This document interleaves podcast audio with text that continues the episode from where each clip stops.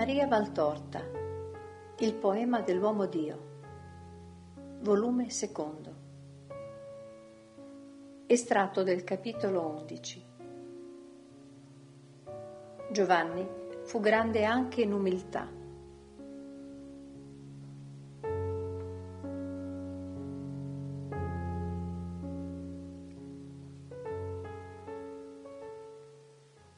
In merito a questa visione mi dice questa mattina Gesù, voglio che tu e tutti rileviate il contegno di Giovanni, in un suo lato che sfugge sempre.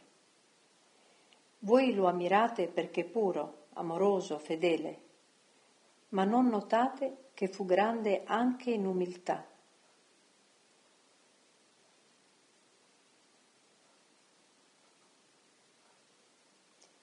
Egli, artefice primo della venuta a me di Pietro, modestamente tace questo particolare. L'apostolo di Pietro, e perciò il primo degli apostoli miei, fu Giovanni, primo nel riconoscermi, primo nel rivolgermi la parola, primo nel seguirmi, primo nel predicarmi. Eppure, Vedete che dice? Dice, Andrea, fratello di Simone, era uno dei due che avevano udite le parole di Giovanni e avevano seguito Gesù. Il primo in cui si imbatté fu suo fratello Simone, a cui disse, abbiamo trovato il Messia, e lo menò da Gesù.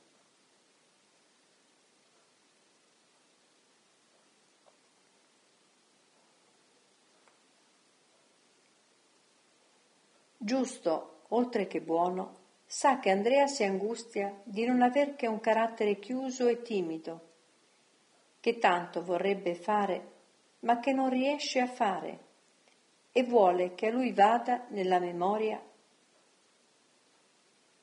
dei posteri il riconoscimento del suo buon volere. Vuole appaia Andrea il primo apostolo di Cristo presso Simone nonostante che timidezza e soggezione in lui presso il fratello abbiano dato a lui sconfitta di apostolato. Chi fra quelli che fanno qualcosa per me sa imitare Giovanni e non si autoproclamano insuperabili apostoli, senza pensare che il loro riuscire viene da un complesso di cose che non sono solo santità, ma anche audacia umana, fortuna. È occasionale trovarsi presso gli altri meno audaci e fortunati, ma forse più santi di loro.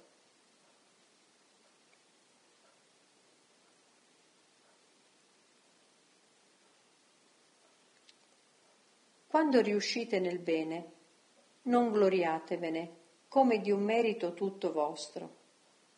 Date lode a Dio padrone degli apostoli, operai, e abbiate occhio limpido e cuor sincero per vedere e dare ad ognuno il plauso che gli spetta.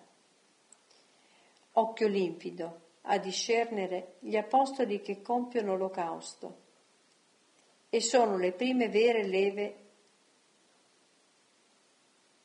nel lavoro degli altri. Solo Dio li vede questi che timidi paiono nulla fare e sono invece i rapitori del cielo del fuoco che investe gli audaci.